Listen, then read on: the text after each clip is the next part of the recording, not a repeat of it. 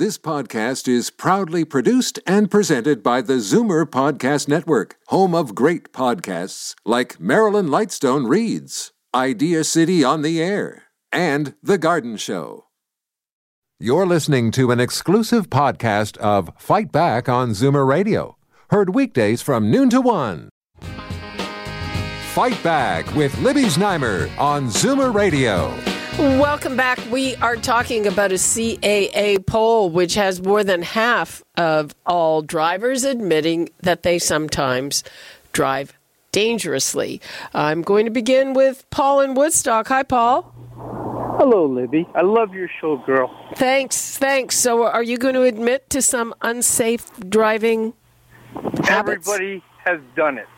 Anybody that says they haven't is a liar. Okay. I've been driving tractor trailer for over 40 years, and every day I see it every single day. And the, and the scary part is, a lot of these people don't even realize it. Uh, have you ever done anything? What do you admit to? I've done just about everything. I'm going to be perfectly honest. I have driven too fast, driven too slow, driven while I'm tired, uh, made lane changes at the last minute. Let me see. But you know what? What? In over 40 years of driving tractor trailer, I have never had a preventable accident. Oh. I probably have somewhere around 3 million miles. Well, you certainly have a lot of experience. Uh, do you think that things are worse because of all the construction or the pandemic or something like that? Construction? I have an issue with a lot of things you do with construction. If they, they like right now out in the london area and even going down in towards brantford they'll have a construction zone two miles before you get to construction. People get impatient. They want to be in front of me. Nobody wants to be behind a big truck. Everybody wants to drive in the spot i'm in for some reason. We don't go fast enough for them which you can take that up with the provincial government for, with speed limiters uh, they they think we're a pain in the butt. But you know what? On a regular basis, I have to do things to save their life because they do stupid things in front of me. And I think I need a lot of room to stop. Just because I got big tires and big brakes doesn't mean I'm going to stop in a hurry. They get about one or two car lengths in front of me, no signals, over they come. Okay. I'm 63 years old. I'm going to be 64. I have learned a lot of patience over the years, and I just kind of shake my head and say, one of these days. And yep. And one thing that really tends to stick in my craw is every time a big truck is involved in an accident, the driver gets charged because the company will pay, the insurance will pay, where they have a lot of trouble getting money out of a somebody else. The big companies always pay, no matter what. The driver is charged. And I've seen that time and time and time again. Okay, Paul. Uh, thanks for that. Uh, let's go back to our panel. Uh, Raymond Chan, do you think things are worse because of all the construction? Well, I, I don't necessarily think it's, it's bad because of the construction. You might have had some of the people who are, are doing these dangerous acts, like uh, like donuts in the parking lot, simply switch over to a parking lot because there's no longer that room on our streets. So construction certainly, I think, plays a minor role in everything. But what I really attribute the stunt driving and the aggressive nature of, of, of people driving is really the COVID pandemic. You know, we've been largely in lockdown as a province since uh, March 2020, uh, and we've seen a significant surge in, in both speeding and street racing, uh, both of which can have really serious consequences for all parties involved. And I think that uh, with those emptier streets, and, and, and one of your earlier callers said it, that it's the younger people that are engaging in some of these actions. But what our survey has found and what I've uh, often seen is that um, stunt driving and aggressive driving, it, it, it knows no boundaries. It's not simply just young people who think they're invincible and that they can take the punishment that, that's coming to them. It's people of all ages, people of um, of all genders that, that that are actually doing this. It's not just simply young males who are uh, driving very aggressively and driving dangerously here on our streets. It's it's literally everybody. Brian Patterson, sometimes uh, the issue seems to be that people don't necessarily know the rules. So often I get cut off at four way stops. So is it uh, the person who gets there first, like you go in order of when you arrived at the stop sign, or is it the person on the right? Uh, fill us in. I, think what we there's a there's a real need for a bit of a refresher on the uh, on the basic rules, but it's rarely in the in the cases that we deal with. They don't know what the what the what the rule is. They they understand what the speeding is. You know, I often think that uh, two things. One, uh, Newton's law of physics is what is what uh, is in play. Whether the Highway Traffic Act is uh, is uh, going to result in a ticket. Uh, you know, I think of the truck drivers who get cut off, and you think uh, uh, they're going to roll over that car if it doesn't get out of there in time. Uh, it's it's tragic, and you know, I was watching the Olympics last night, and I see they have a lifeguard on the pool. That must be the most unfulfilling job than the guy who puts the turn signals in a BMW or a Ford F one fifty, because nobody's going to use them. Okay, let's hear from Jane in Scarborough. Hi, Jane. Hello, Libby. How are you? Fine. How are you? I'm good. And yeah, I've done bad things. I've speed and and I cut people. I've cut people off. Although a lot of times they were in my blind spot. Now I have a nice car that tells me when someone's in their blind spot. But one thing that that drives me insane is you get on the 401 and there are people doing half the speed limit. So in a 100, they're doing 50, 60, just putting along. You come around the bend and you're on their butt immediately. And they have no idea that they are dangerous and that that is actually reckless driving. As much as doing 50 over the speed limit is reckless, 50 under is just as bad. Let's let's see what Raymond Chan has to say about that. Do you agree? Yeah, I agree that that's definitely a safety hazard. If you're going to be driving that slow, perhaps you um, you, you shouldn't be out on our roadways. 50, 50 below seems like uh, it's it's pretty excessive, especially for highway speeds. That's quite dangerous. If you have someone who's coming up from behind you who uh, doesn't necessarily see you right away, and one of your earlier callers had mentioned that three second rule. Well, three seconds if you're going above the speed limit as it is. If you're doing a buck fifty, you know, down the 401, you might not necessarily be able to stop on time. Uh, without hitting the back of that person's vehicle. So absolutely, quite dangerous. Agree. Okay. But even doing 120 or 110 and you come up on someone who's doing 50 and 60, you're not stopping. Well, isn't the speed limit 100? Yeah, and yes, I, I do 110 a lot of times when I'm on the 401. I certainly would never do more than, than 115, but when they're doing 60 in 100, it's a it's it's it's dangerous. It's very dangerous, and they shouldn't be on the highways. Okay, Jane. Thanks for that. Thanks. Uh, we've got another Jane in Burlington. Hello, Jane. Hi, Libby. Thank you for taking my call. Um, my father taught me to drive, and I was 14. I'm now 80.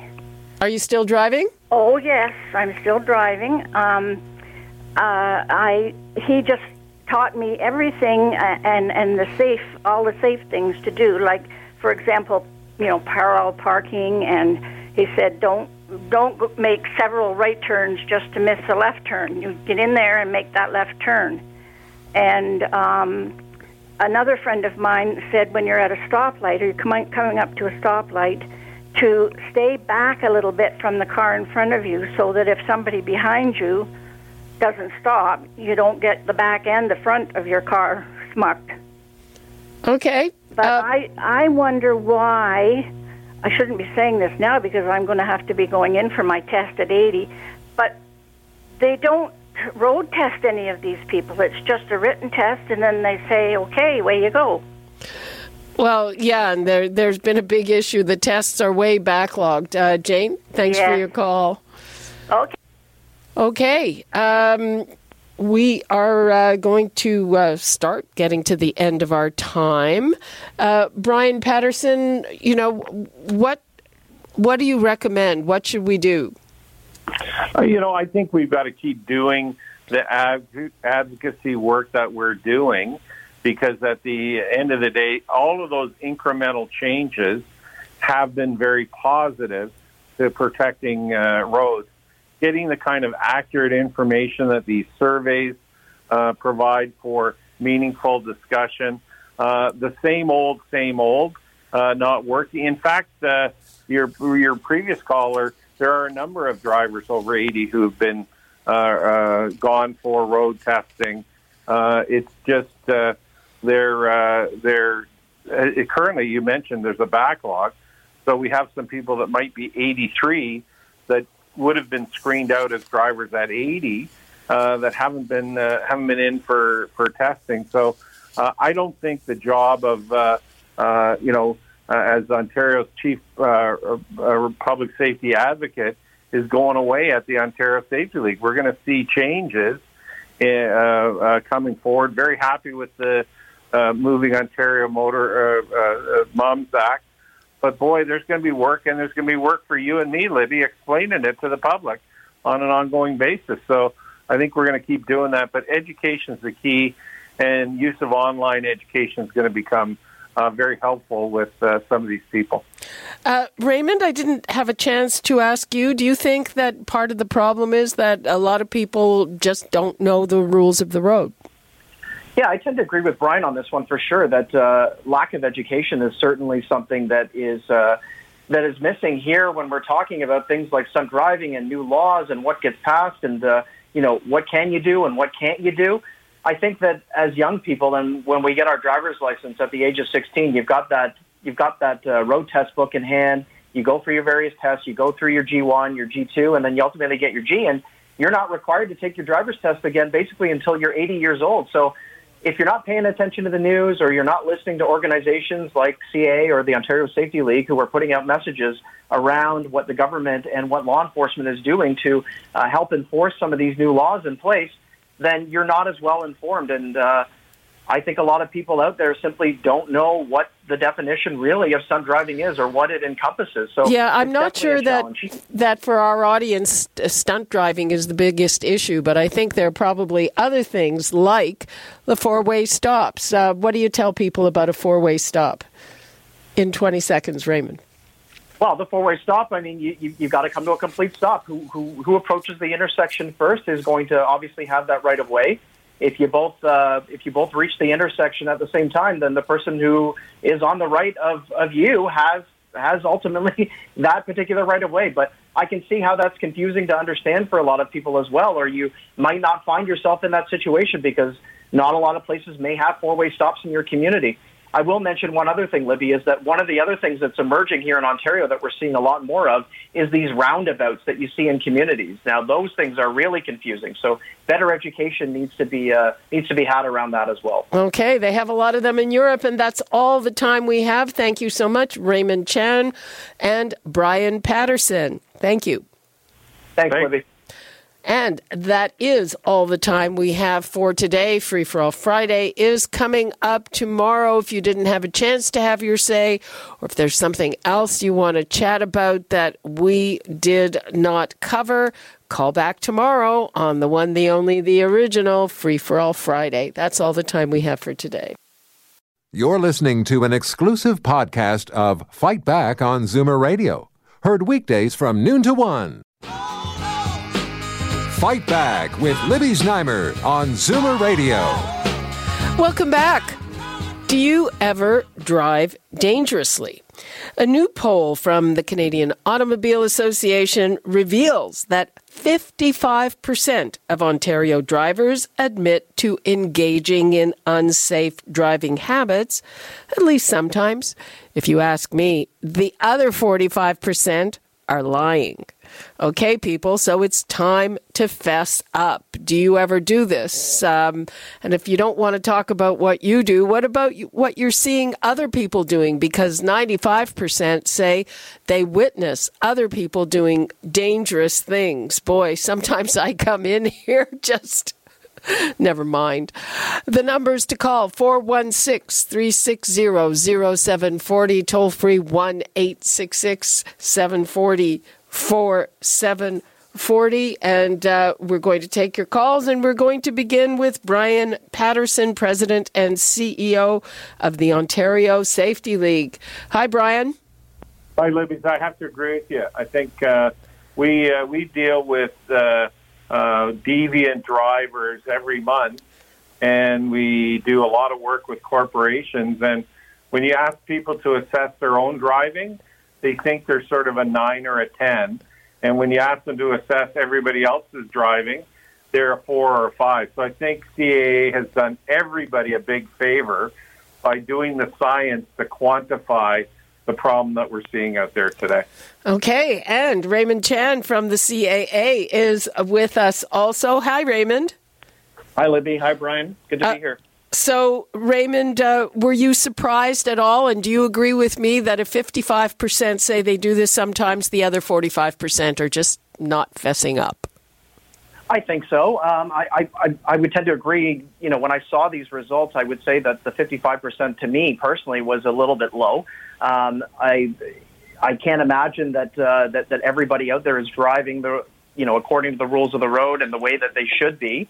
Um, this this number, you know, 55 does reflect a fair number of drivers that are out there who self-admitted that uh, they, they have driven in some sort of unsafe uh, fashion. So I would say that the number is is rather low, and I was uh, I was surprised to see it.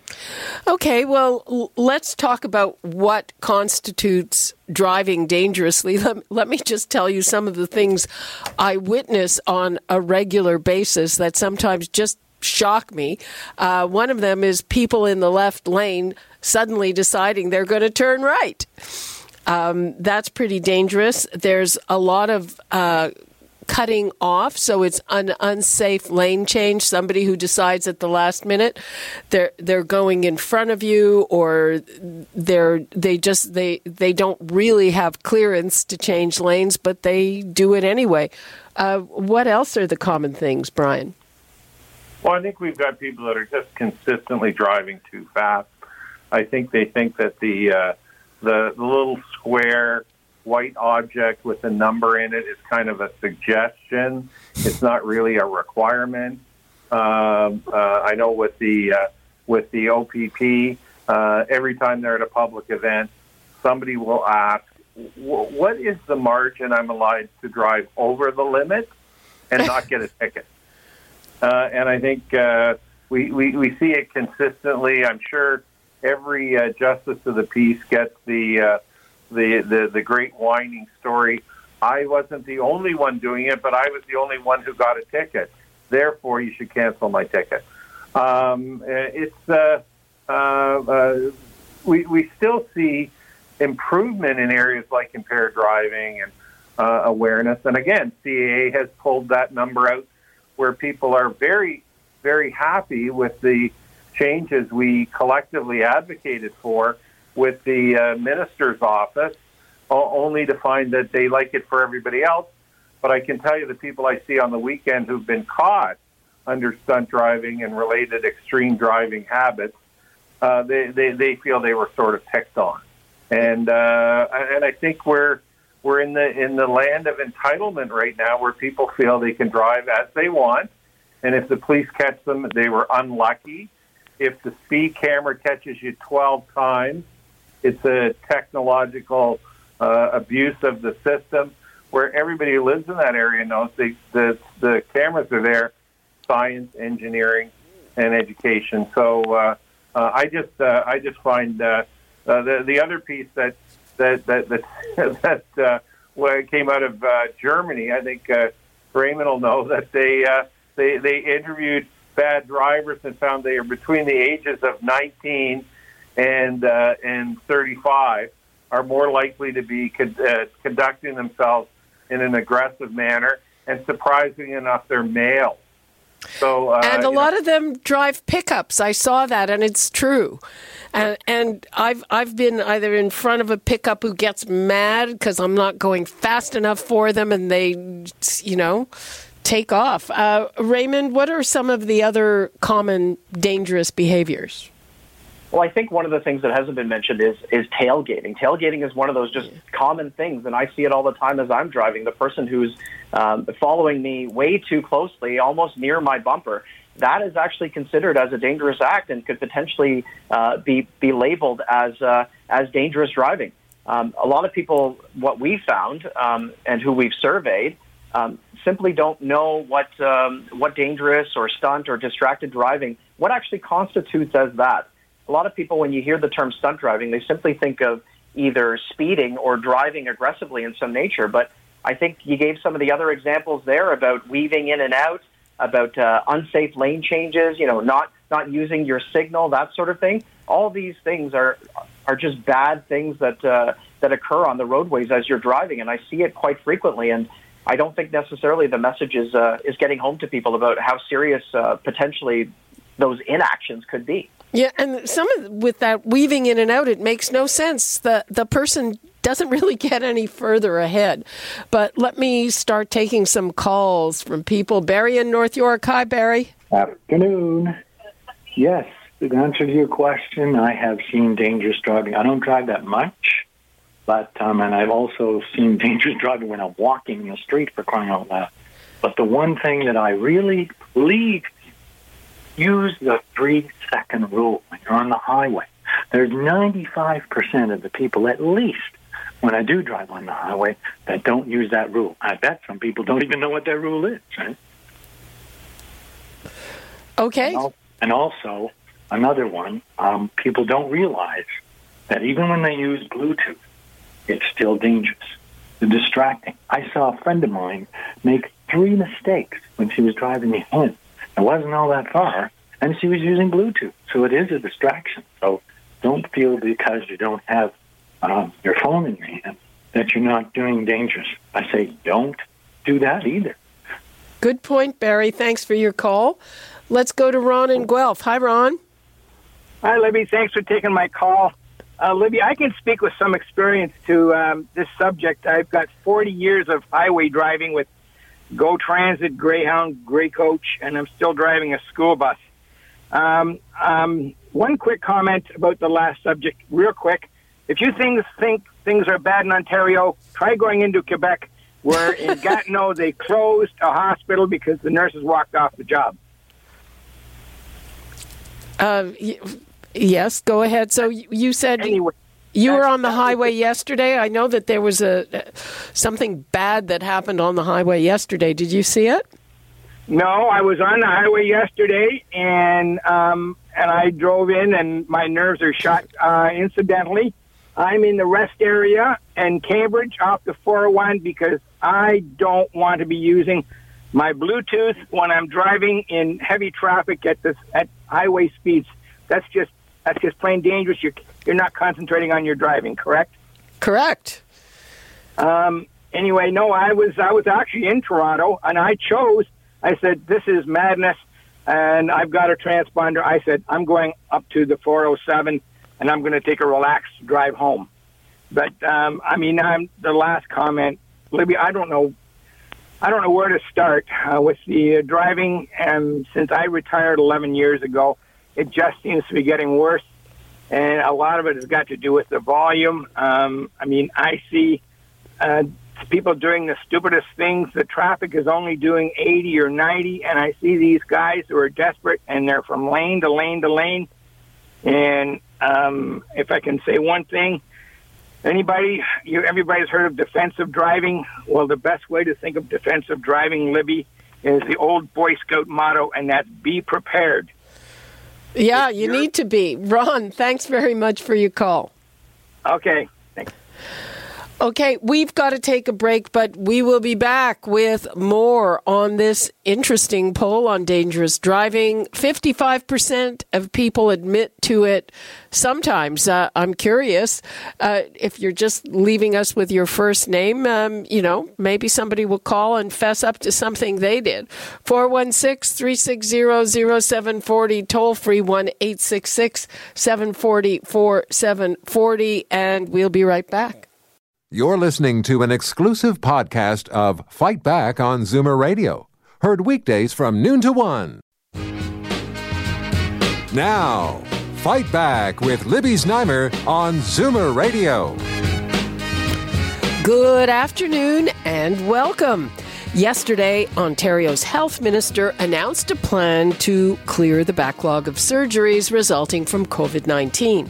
Christine Elliott pledged $324 million for an additional 67,000 operations and 135,000 more hours of diagnostic imaging. Is it enough?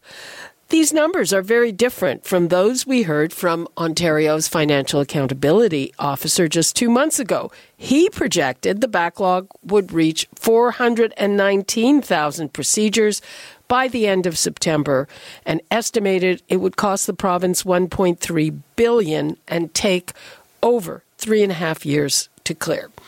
Now, Elliott blamed the discrepancy on modeling, and we are soon going to hear from the people who are actually going to be delivering these services.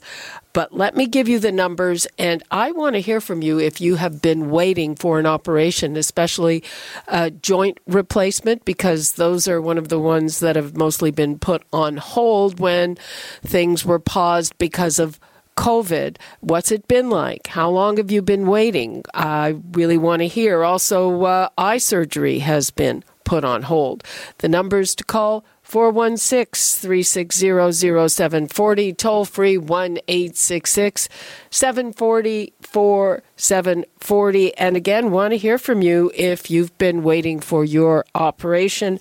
And right now, I am joined by Dr. Kevin Smith, who is the CEO of the University Health Network, Dr. David Jacobs, who's president of the Ontario Association of Radiologists, and Dr. Peter Ferguson, who is the Temmy, the Albert and Temmy Latner Chair in the Division of Orthopedic Surgery and a professor in the department at the University of Toronto. Hello, and thank you so much for joining us.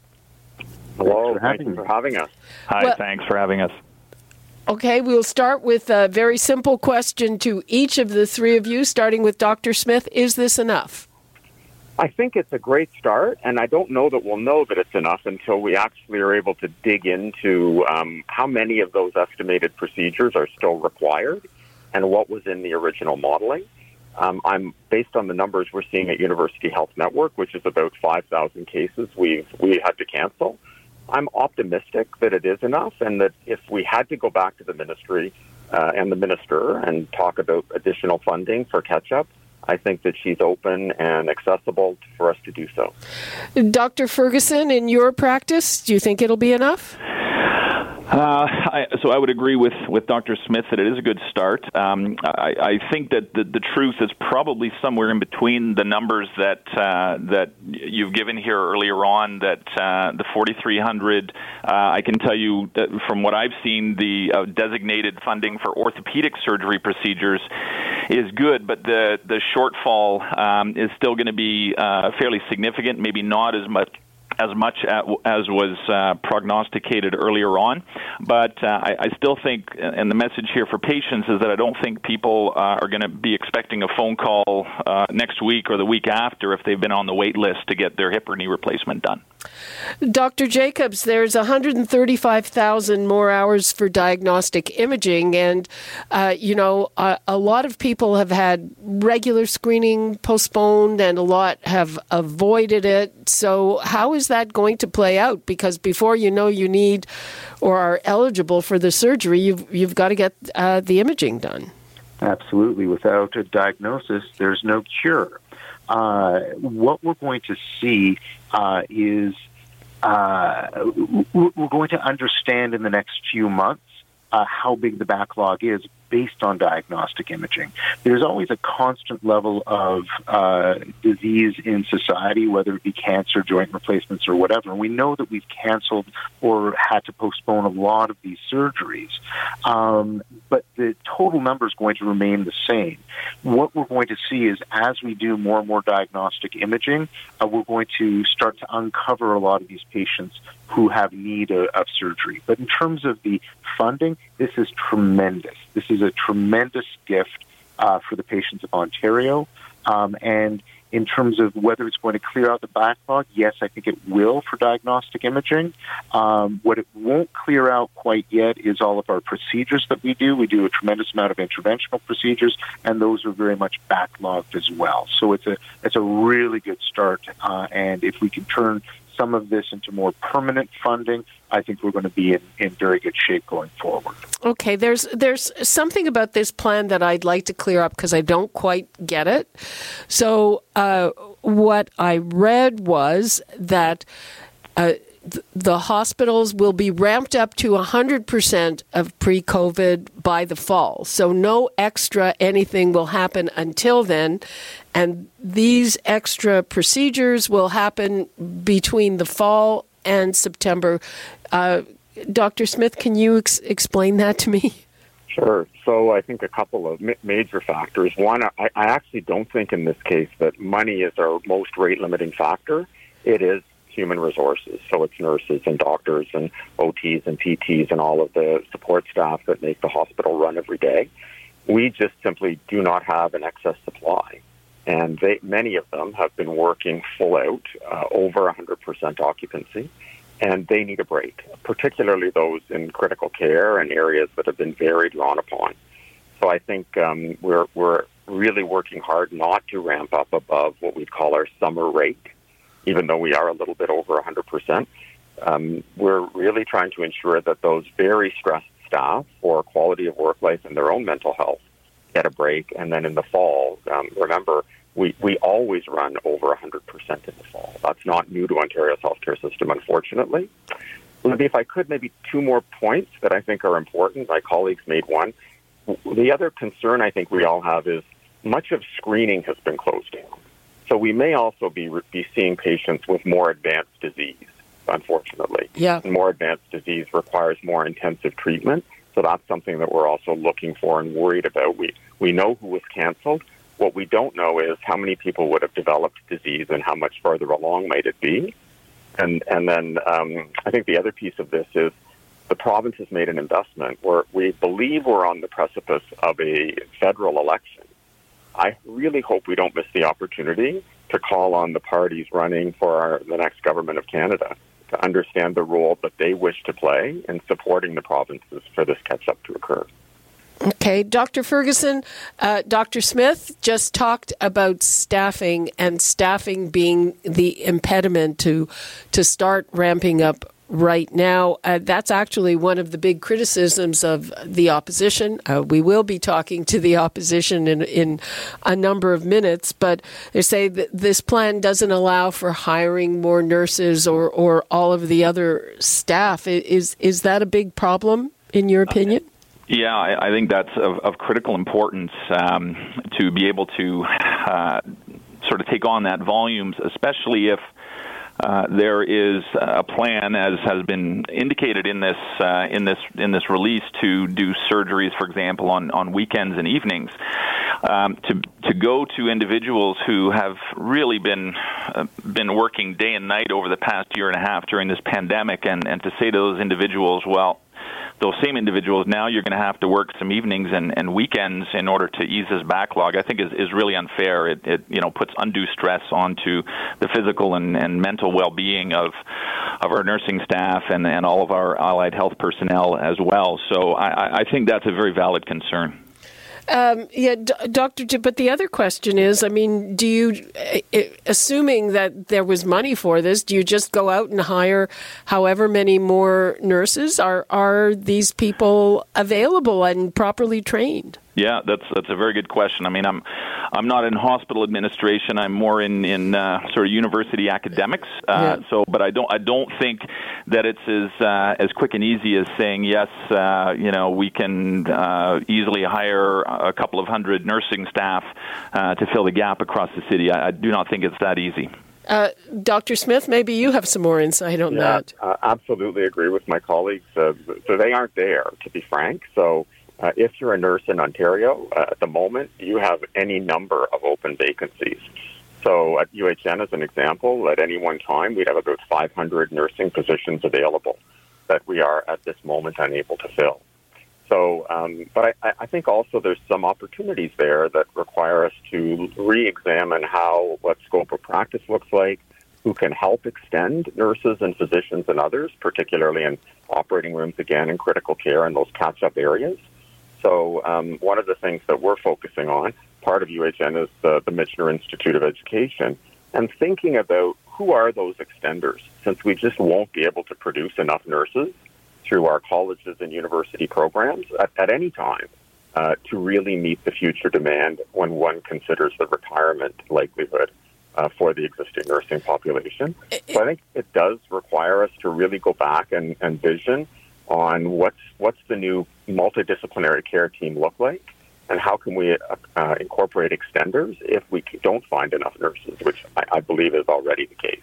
Uh, I mean, uh, this is a little beyond the scope of, of, of this conversation, but is not that going to become already at Southlake? There's a, a dispute over the kind of nurses they're hiring, um, and I think it's a union thing where they're saying we we don't want you to allow people with less training than whatever it is to take these jobs. So is is that another impediment to this, Dr. Ferguson? Uh, yeah, I think so. I think you do have to look uh, very closely at what the scope of practice is. Um, you know, there are uh, physician extenders, uh, nurse practitioners, physician assistants, uh, nurse uh, uh, um, nurse first assist in, in operating rooms, who uh, who I think can certainly and and these actually individuals would what I would argue would be um, you know extremely well trained um, and probably not the situation that you're you're referring to, um, but they, they, would not come cheap to be able to hire these individuals to fill in some of these uh, some of these roles. So I think at the end of the day, you, you can't compromise quality when it comes to patient care. You, you, have to remember uh, that there's a tremendous amount of training that goes into a lot of the people that we as physicians rely on. Uh, and that's very true of diagnostic imaging. So we did have some emergency funding available, uh, and we had a very hard time filling the slots for the MRI technologist. That's a highly skilled job, really for CT scan. And that's why when I say that this is a good start, um, what I think we need to do is look at what's happened in the past that hasn't worked and try and figure out how to make it work in the future. So previously, diagnostic imaging, particularly CT and MRI funding, uh, was dealt with kind of emergency surge funding. Uh, so you would have an operating budget, and then you get additional money on top of that to try and beat down the wait list. What would make far more sense is if, after we've dealt with this crisis, we recognize and acknowledge that we do need to have a much more steady source of funding, uh, and not just deal with it on emergency basis. Uh, on an emergency basis, because that will allow us to confidently train and hire the necessary people uh, to run the machines, and that takes time. You just you can't make an MRI technologist overnight. That uh, takes a significant time. Believe me, I, I had my uh, annual MRI this week, so I know it's a, it's a complicated thing. And Dr. Jacobs, I mean, again, even if it involves working extra hours, do you have enough radiologists to read these images? So, uh, uh, yes, we do. To be quite frank, we're a little burnt out. Uh, most of the radiologists are, are tired. Uh, we've got we've been working pretty much nonstop since we've ramped back up. Uh, we're doing a lot of interventional procedures, which is uh, hard, long work. Uh, but yes, there are enough of us to do it. Um, and the, the real the, the real bottleneck for us is going to be getting the technologists necessary to generate the studies. But uh, we'll be able to do it. Uh, so I, I, I just want to stress that this is a very, very good news announcement, and it's very welcomed by the radiologists. This will this will make a big difference for patients in Ontario. Okay, I, I want to put the shout out to people. I want you to tell me how long you've been waiting, or have you maybe been waiting to even get the diagnostics? Your hip's been bothering you, your knees been bothering you, whatever the situation is. We'd like to hear about it. The number's 416 360 0740, toll free 1 866 740 And we've been hearing that money is not necessarily the biggest impediment, it's staff and it's trained staff.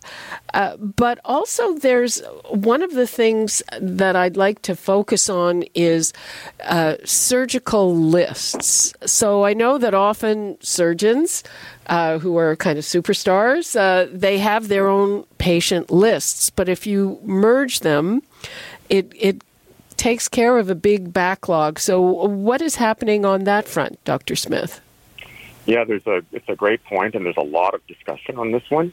I would say there isn't a um, one shot serves all approach. So we're hearing and talking to patients the important issue is if I'm having a, a basically a one intervention, unlikely to see this person again. It's a very important uh, intervention for me, but it's not a longitudinal care. It's not a chronic illness.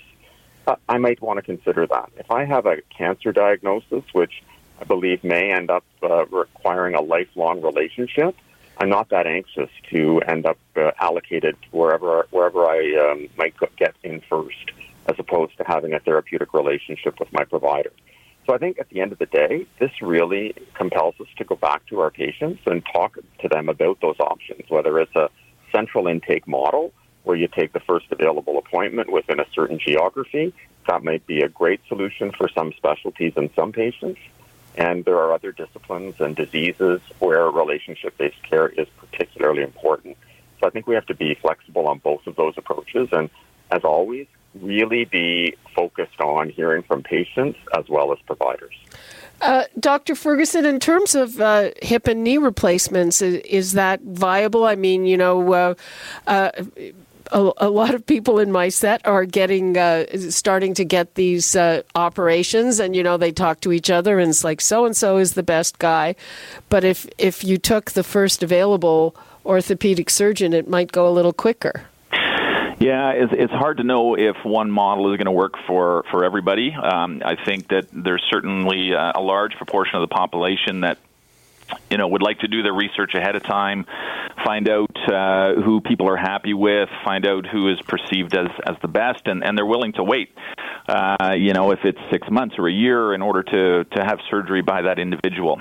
Um, on the other hand, you get uh, others who would say, "Look, I, I'm just so unhappy with my quality of life right now that I'm I'm willing to take you know whoever comes along and and I, I really think that that that speaks to uh, you know in general the very very high quality um, that that I can tell you, orthopedic surgeons, uh, the care that orthopedic surgeons in the province deliver, that this is not um, a matter of choosing between uh, the the good and the not so good. Uh, you're talking about choosing between those who, you know, perhaps have been in practice for 30 years and they've, uh, you know, earned a very uh, deserving reputation, versus individuals that maybe have not been in practice so long but still deliver, you know, excellent and exemplary care.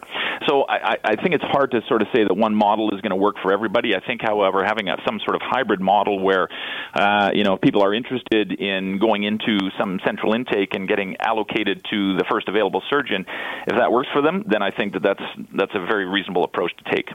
Uh, and uh, for, doc- for, sorry for diagnostic imaging, though uh, that's been proposed, but it is problematic because I can guarantee you that uh, diagnostic imaging is very complex and it's very site specific. So if you have somebody who's highly specialized at UHN in terms of one procedure, they're going to want a very specific kind of study catered to what they're trying to do. So to have a central intake um, could make sense for very basic uh, studies, but you do have to be cautious and realize that some things need uh, highly specialized care and highly specialized imaging. Yeah, and but I don't think I don't think there's a situation where patients pick who is reading their scans. No, but yeah. there is a proposal out there to have central intake for all medical imaging as well, which uh, is problematic for the reasons I've stated. Okay. Um, final um, question. Uh, I was looking at wait time numbers from before the pandemic, and according to the Canadian Institute for Health Information, uh, in 2019, 72% of people got their joint replacement surgery in the recommended six month time frame. Uh, Dr. Ferguson, do you have an idea of what the pandemic has done to that? Yeah, I can't. I can't give you uh, the updated numbers from uh, from CIHI. Um, I, I, have no doubt that it will be uh, detrimentally affected. Uh, and as I indicated earlier on, I, I think that um, uh, really would caution patients who've heard this very exciting news yesterday. There's no doubt it's uh, you know it, it's cause for a great sense of optimism um, that this is not going to be an overnight solution to you know to people who've been waiting for an extended period of time. There will still be you know there will still be waits. Um, my sense certainly it is uh, that those numbers are going to go down, the percentage of people that do meet that wait time. But uh, you know, I think that this will be a huge step towards uh, trying to uh, rebound from that decrease. Uh, Kevin Smith, I'm going to give you the last word. What do you want to tell patients who are waiting? Um, I want to tell them work closely with your providers, um, engage with them around your best process of care. Um, obviously, there's a political element to this. I think keep in close touch with what the ministry is proposing, and as citizens, express your views on whether you like that model or don't. I, like my colleagues, would agree this is a fantastic investment. I think we're well on the on the way to having the resources we need. Now, our challenge will be to ensure that the quality of work life of the providers who got us through this very challenging illness uh, uh, is, is equally well addressed as is the need for patient care. Okay, thank you so much, Dr. David Jacobs, Dr. Peter Ferguson, and Dr. Kevin Smith. I appreciate your time. Thank you. Thank you. Bye bye.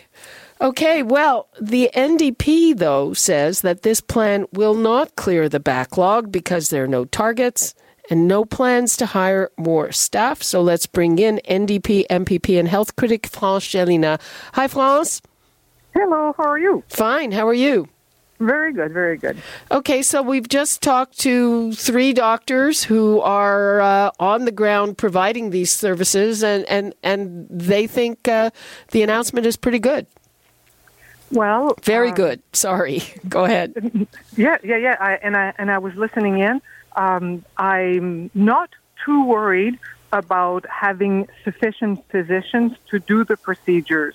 Uh, where the worries come is for people who need to be admitted into the hospital after their surgical procedures. So some surgery, you go in in the morning, you see your physicians, you go into OR, you go home.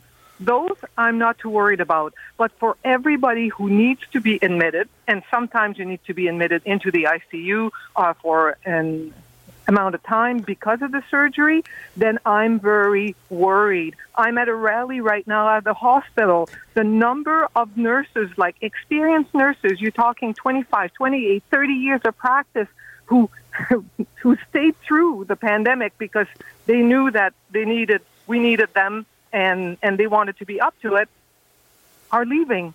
They cannot take that amount of stress anymore. Uh, a surgeon is very important, but the post surgical care is done by nurses, by respiratory therapists, by physiotherapists, by everybody else, by PSW, by RN, by RPN, and all of them have worked flat out through the pandemic, are tired, are demotivated, and say, and are saying goodbye. Where is the uh, plan to recruit, retain, and make sure that the hospital have the staff to look after us after we have surgery. None of that is there. Um, the uh, financial accountability officer put the uh, the cost of this at seven hundred million dollars more than what the government is putting in. I am worried. I'm not so worried about surgeon. I am worried about all the hospital staff that we need to be cared for. Uh, we were talking to hospital administrators, and they agree that all those staff people and the shortage thereof is a big problem. But what they're saying is that even if they had all the money right now, they still don't have a pool of people who are ready to take those jobs. And Kevin Smith, the CEO of, of the University Health Network, said that at any given time, he's got 500 nursing positions that he can't fill. Well, uh, I would say we need to look at this. So I think we're all on the same page uh, that we don't have enough staff. So why is it that we don't have enough staff? Let's talk to them for a second, like I did, like I do all the time. The number one reason, the caseload is not manageable. You cannot ask a nurse to look after that many patients days in and days out. They just burn out. How about we bring more nurses in so that we can share the load? A whole bunch of them that are exiting right now would say, oh, well, okay, if I don't have to look after 15 post op patients anymore, you bring that down to eight, uh, like it used to be, I may consider staying. That will be a workload that's not going to stress me out and keep me up awake at night. Uh, so let's look as to why is it our university are putting out really good qualified nurses, physio, respiratory therapists, uh, all, all the rest of them. They want to work and once they get there, why is it that they're not staying? Why is it that they're leaving? Has anybody asked them the question? Has anybody listened to them? Because we know what the answers are. We are able to do this. It needs a plan for recruitment and retention. That means listening to them. Uh, what about uh, the other thing that people are saying is that if you bring in other types of support staff to help fill the gap, but there's a lot of resistance to that from unions. I would say the um, the switch. Uh, most of the switch we're talking about is to go from having an R, an RPN doing the job of an RN or having a PSW doing the job of a RPN, et cetera, et cetera. There is room for different uh, classifications of workers to work to their full scope of practice. Everybody agrees to this. Let's do this in a way that makes sense and keeps the patient safe. Uh, there are um, lots of good examples right here in Ontario where we've allowed workers to work to their full scope of practice and done so in a safe way. But it's not always being done. Uh, look at what happened in, in Lakeridge Hospital, where they brought in people with no experience in ICU to work in ICU. ICU is one on one. We know how to train ICU nurses. Uh, let's put our knowledge of training into place. So there is room to let people work to their full scope. It has to be done in ways that Ontarians know how to do, not just uh, suddenly say, well, we don't need RN anymore, we'll replace them by RPN. This has never worked. Uh, the safety of patient has never been maintained. How do we get RPNs to work to full scope? Now we're talking a different uh, conversation. Okay, France Gélinas, thank you so much for that. You're always welcome. Talk to you soon. Talk to you soon. Bye bye. Okay, so uh, that is the situation. We need more nurses, more trained nurses, but the doctors seem to be happy with this announcement and good news for people waiting for their surgery. Now we are going to take a quick break, and when we come back, it's time to fess up. Do you ever drive a little dangerously, do anything unsafe if you're in a hurry. Um, a lot of people are fessing up to that when we return. You're listening to an exclusive podcast of Fight Back on Zoomer Radio. Heard weekdays from noon to one. This podcast is proudly produced and presented by the Zoomer Podcast Network, home of great podcasts like Marilyn Lightstone Reads, Idea City on the Air, and The Garden Show.